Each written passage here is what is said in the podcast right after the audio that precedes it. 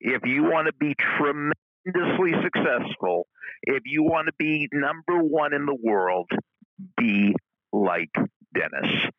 You've reached Success Hotline, message 11863. I'm Dr. Rob Gilbert, and today is day number 76 in the 98 day HC Challenge. And today's message is specially dedicated to the remarkable Tom Bowd.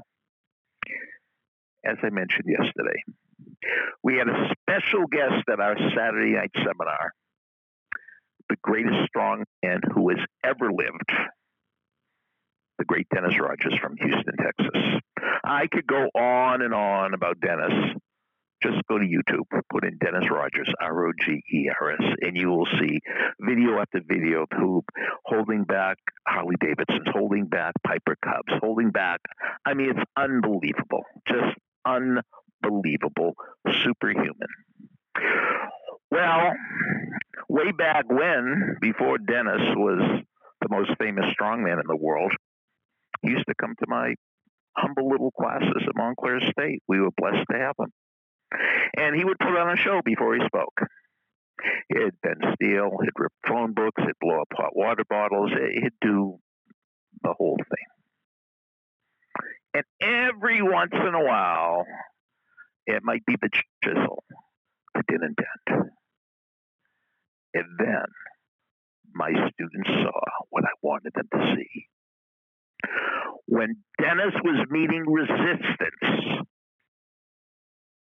he got turned on. It was almost like he was gleeful. He got turned on by difficulty. Now, we're not talking about improvement today. We're talking about radical improvement. We're talking about winning a Rhodes Scholarship, winning a Nobel Prize, winning an Emmy, an Oscar, a Tony, a Grammy. You've got to get turned on by difficulty. Uh, if you want to be average, you don't have to get turned on by difficulty. The average person gets turned off by difficulty. But if you want to be in the rarefied air of a Dennis Rogers, if you want to be on the summit, and that's why they call it summa cum laude, summit, the highest, get turned on by difficulty. If you're a math major, get turned on by difficult math problems. If you're a accounting major, get turned on by difficult accounting problems. If you're an athlete, get turned on by difficult opponents. If you're a bodybuilder, I could go on and on. Anybody could get turned off by anything. That doesn't take any skill. But that's what I wanted my students to see. That's what makes Dennis Rogers Dennis Rogers. He gets turned on by difficulty while the rest of the world gets turned off. It's like the heroes at 9 11. They were running into the burning buildings while everybody else was running out, and that's what made them heroes. So, the ultimate question are you going to get turned on by difficulty? Are you going to get turned on by difficult difficulty, or are you going to be just like everybody else and say, "Oh, this is so difficult. Oh, they're requiring us, uh, requiring us to do so much. Oh, the coach is so hard on us."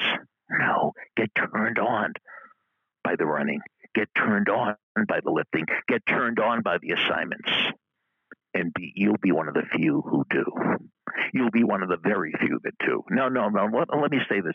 You'll be one of the very, very, very few that do, and there's that's why there's only one Dennis Rogers. Message over. Your comments after the beep, and here's the beep.